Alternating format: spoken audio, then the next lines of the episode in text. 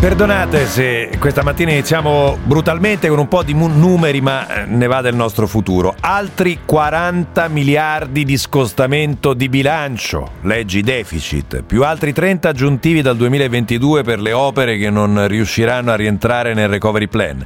Tutto importante per sostenere le imprese, per sostenere l'economia, ma ci mette di fronte a quel che dovremo fronteggiare nei prossimi anni, un debito pubblico che alla fine del 2021 sarà schizzato al 160% del prodotto interno lordo. Sarà pure debito buono, come dice il Presidente del Consiglio Draghi, ma è tanto. Nel frattempo la riunione di oggi della cabina di regia potrebbe dire qualcosa su date e modalità delle riaperture, dopo il documento di ieri delle regioni che parla di distanziamento nei cinema e nei teatri, ristoranti aperti a pranzo e a cena anche in zona rossa e l'inserimento dello stato della vaccinazione tra i parametri per allargare le maglie. Questo è 24 mattino, io sono Simone Spezia e possiamo iniziare.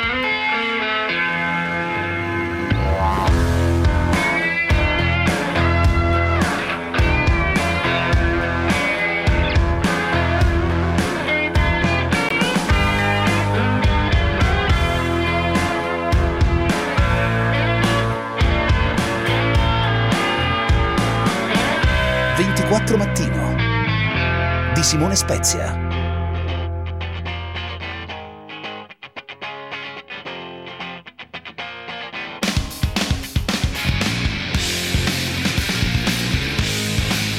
Care ascoltatrici, cari ascoltatori, eccoci, buongiorno, sono le 6.34 minuti di venerdì 16 aprile. E ci siamo con Carmelo Lauricella in regia, Danilo Di Trani in assistenza, Giorgio De Luca in assistenza e redazione. E poi ci siete voi, ovviamente, che potete intervenire come sempre al 349 238 6666 con i vostri WhatsApp e WhatsApp audio, con le vostre voci, sono benvenute sui nostri canali social Facebook e Instagram.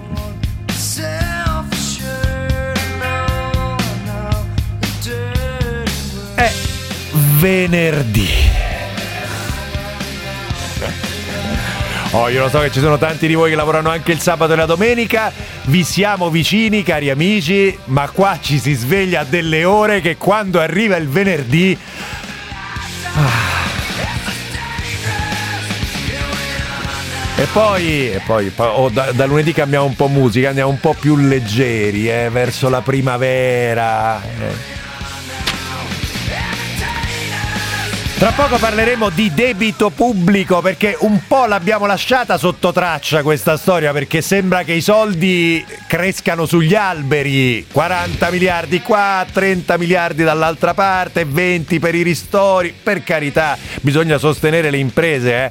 però poi questa cosa a proposito di Next Generation EU se la trova sulle spalle la Next Generation appunto. E quindi su questo tema bisognerà ragionare a un certo punto.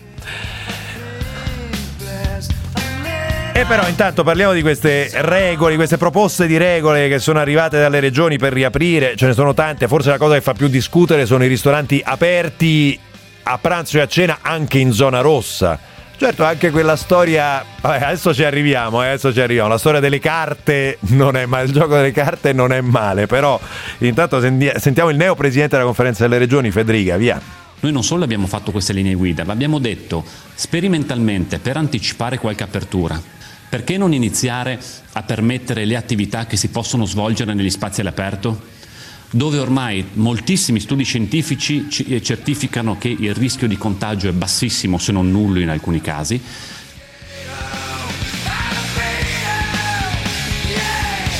E eh no, lo, dico con, eh, con, con simpatia a chi me lo scrive, della Roma oggi non dico niente, eccetto che sentite il sorriso come, come si spande. Eh?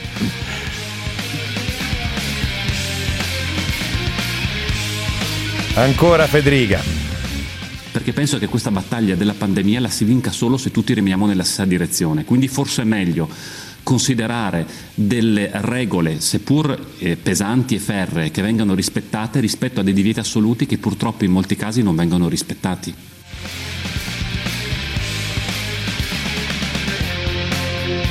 Zaia.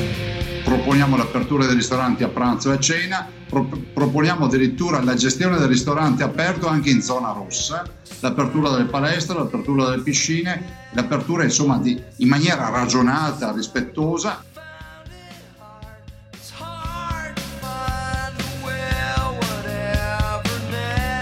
Ancora Zaia sul tema della responsabilità che deve anche passare ai cittadini. Sentiamo.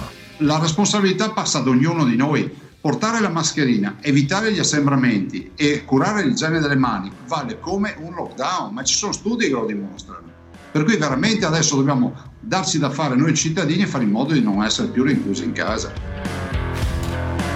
Come capite il dibattito continua a concentrarsi su questo e ancora oggi devo dirlo, devo dirlo, i giornali sono pieni di indiscrezioni, di chiacchiere, mm, inizio ma ieri gli stessi giornali che ieri parlavano di metà maggio, gli stessi giornali che ieri parlavano di fine maggio adesso parlano dell'inizio di maggio, ma non si sa per cosa e per quanto. Io spero che il governo, forse oggi ci sarà un'altra conferenza stampa di Draghi, spero francamente che il governo metta fine a questa ridda di indiscrezioni e tiri fuori delle date. Ed è curioso che la cosa sia esplosa, lo sapete, ne abbiamo parlato ieri alle 8.35, anzi non è curioso, è anche giusto che la cosa sia esplosa in seguito alla decisione di aprire lo stadio olimpico l'11 giugno, perché poi alla fine il ragionamento è stato questo, se puoi dare una data per la riapertura dello stadio, forse puoi iniziare a dare delle ipotesi di date anche per tutto il resto. Le regole delle regioni, le regole delle regioni. Eh ha fatto, ha fatto, sorridere un po' tutti questa storia delle carte, no?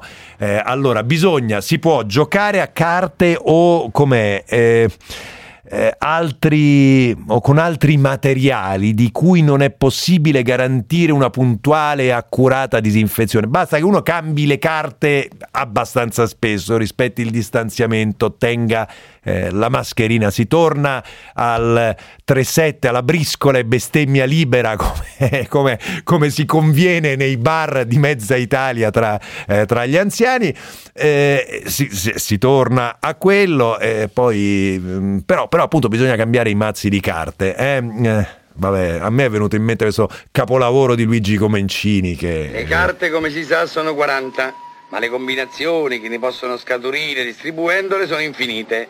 Il che vuol dire che su 100 miliardi di miliardi di partite non avrete mai in mano due volte le stesse carte.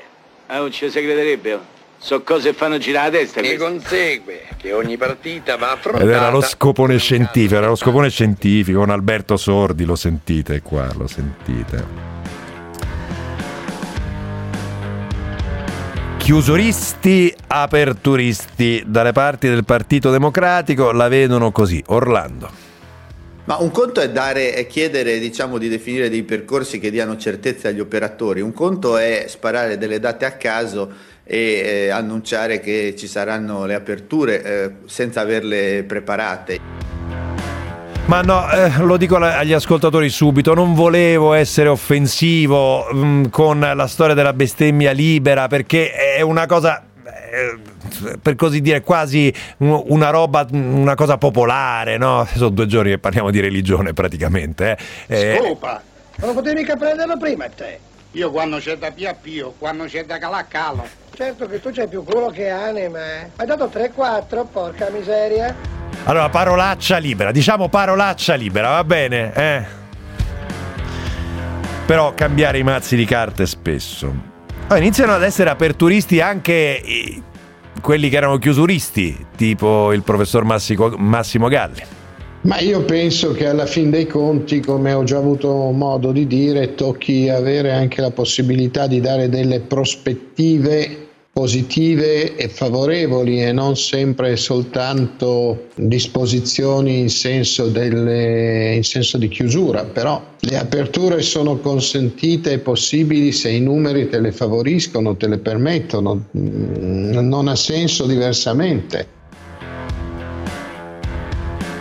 Così Galli. C'è da ragionare, ovviamente, lo dico, cari ascoltatori, già qualcuno uh, lo sottolinea, no? Dice, mm, sono, mi scrive, sono d'accordissimo di riaprire tutto. Chiederò, chiederei però uno studio serio dei protocolli di sicurezza e agirei veramente in maniera severa su chi non li rispetta. È Sabina eh, che ci scrive questo. Il punto la preoccupazione mi pare esattamente questa, cara Sabina, ossia il fatto che poi queste regole siano effettivamente rispettate. Allora l'idea di aprire i ristoranti in zona rossa, sia a pranzo che a cena, la capacità di controllo su una situazione di questo genere, sul fatto che non ci siano abusi, che non ci siano anche situazioni di eh, potenziale contagio e quindi di riesplosione dei contagi c'è oggettivamente e quindi bisogna ragionarci intorno. Io so che gran parte dei ristoratori, tutti i ristoratori sono eh, responsabili, no? Però magari, che ne so, hai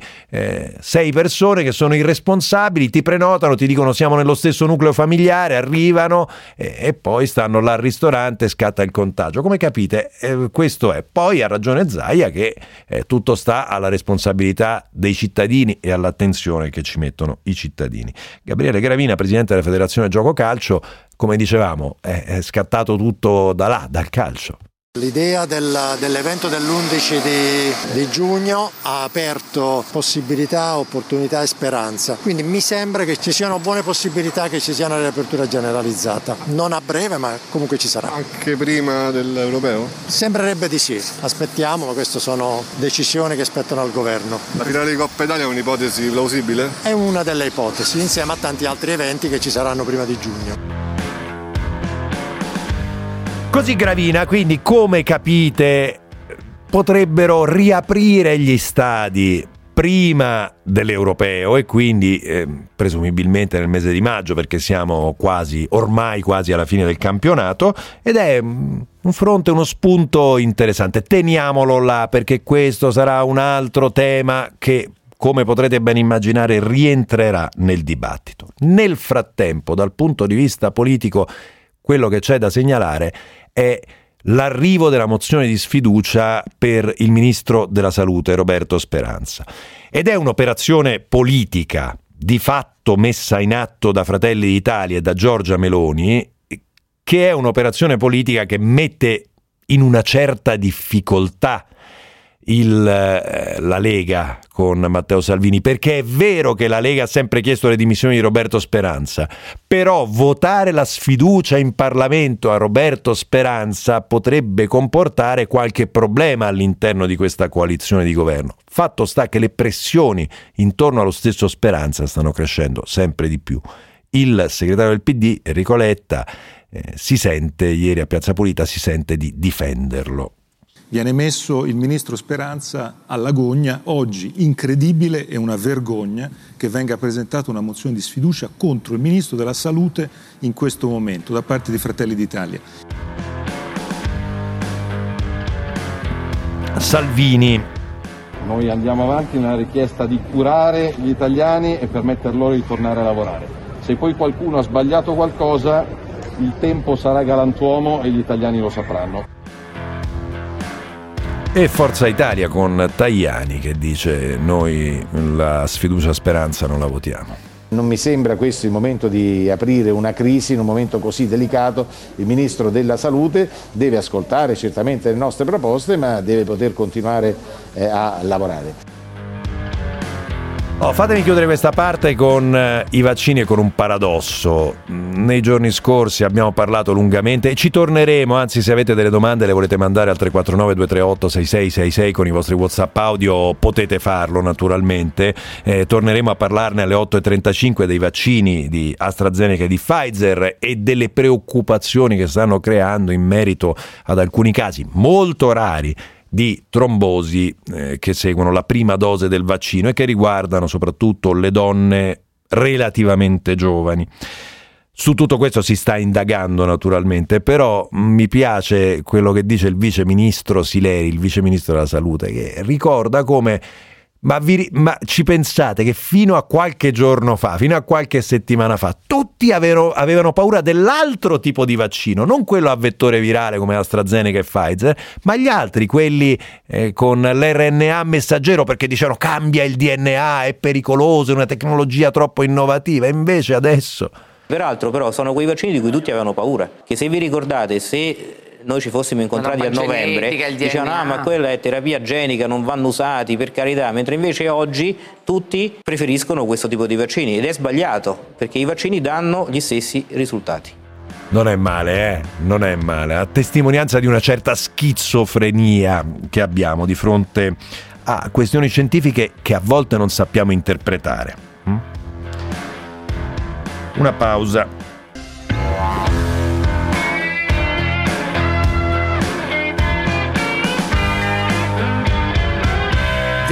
Mattino.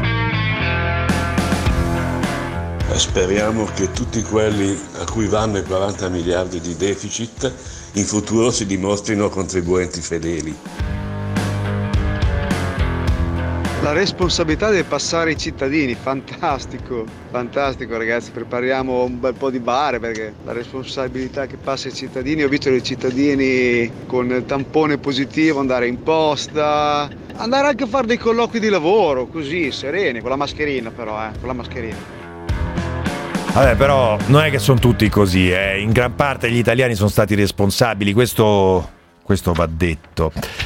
Invece il primo ascoltatore ci porta sul tema che vogliamo affrontare adesso e che facciamo con Veronica De Romanis, economista, docente mm, di eh, European Economics all'Università Luis Guido Carli di Roma. Buongiorno De Romanis, bentornata ai nostri microfoni, eccoci.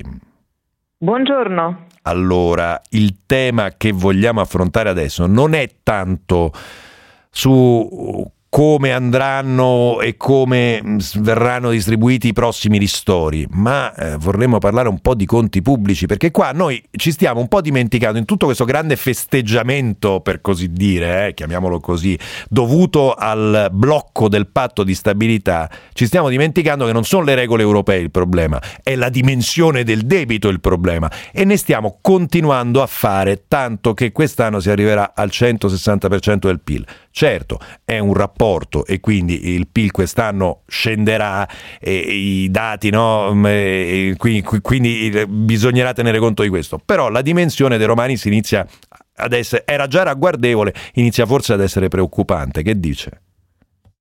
Quello che ha detto lei è molto corretto, era già ragguardevole, ora diventa davvero molto elevata. Lo stesso ministro dell'economia Franco ha detto per il prossimo anno continuiamo con una politica fiscale espansiva, poi diventerà neutrale e poi ovviamente dovremo cominciare a mettere questo debito su PIL su una traiettoria decrescente. Ora, come si fa questa operazione? Beh, in due modi. Intanto già oggi bisogna cominciare a pensare a fare le scelte giuste, eh, per esempio evitare quello che è disavanzo permanente, cioè non finanziare finanziare delle spese permanenti che mi ritroverò poi ogni anno ad ingrossare il mio stock di debito pubblico. Un esempio, i sussidi, gli aiuti alle imprese è spesa che si fa una volta e poi si spera si finisce perché la pandemia prima o poi terminerà, Uh, aumentare lo stipendio ai dipendenti pubblici, quello invece è una spesa permanente che io mi ritroverò ogni anno e ogni anno andrà a ingrossare lo stock del debito pubblico. Quindi è chiaro che lì bisognerà trovare delle altre coperture, che sappiamo quali sono, o un incremento di tasse o un taglio di altre spese. E poi c'è l'ultimo punto, la crescita. Noi dobbiamo puntare estremamente sulla crescita, quindi sul denominatore di questo rapporto. Come si fa? Beh, la ricetta è unica, puntare sulle riforme. Ecco, io trovo che nel dibattito si parla troppo troppo poco delle riforme, si parla molto di come spendere i soldi che arrivano da Bruxelles mm.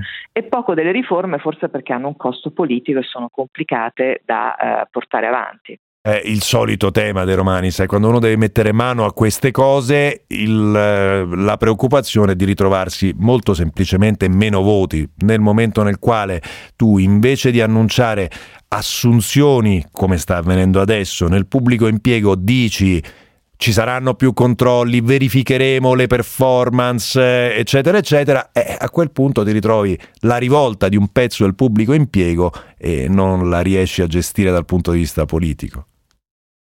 Sì, certo, questo, diciamo, se noi finanziamo queste misure, queste riforme con debito, eh, questo non rientra nella famosa categoria di Mario Draghi debito buono. Ecco, purtroppo questa categoria viene un po' tirata da tutte le parti, ogni ministro si prende suo, la sua misura e la definisce debito buono. Le faccio un altro esempio che a mio avviso andrebbe un po' rivisto, il famoso assegno unico universale, cioè quello che viene dato alle famiglie per ogni figlio, ha una parte universale, ovvero una parte per tutti, per tutte le famiglie anche anche per le famiglie ricche e quindi verrà anche questo finanziato a debito.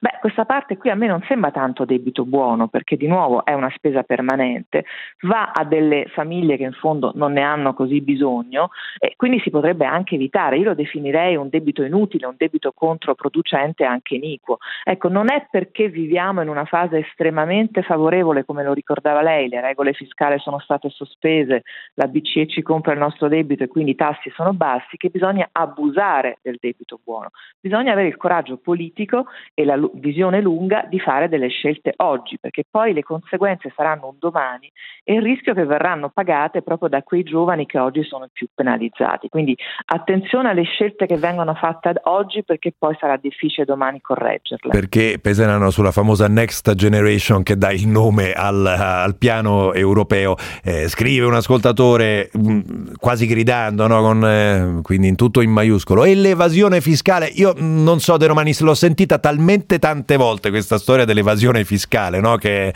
eh, la, la, grande sua certo va combattuta, certo ne abbiamo troppa, eh, però mh, riporrei poche speranze in termini di riduzione del debito sull'evasione fiscale. Beh, intanto bisognerebbe cominciare a dare buoni incentivi. Eh, continuare sulla strada dei condoni non è sicuramente la strada maestra per così cambiare diciamo, la cultura di alcuni italiani eh, evasori. Ecco, bisognerebbe cominciare a dare dei segnali un po' diversi, cioè a premiare chi paga le tasse anche quando è in difficoltà e non a eh, diciamo, eh, premiare chi invece queste tasse non le ha pagate.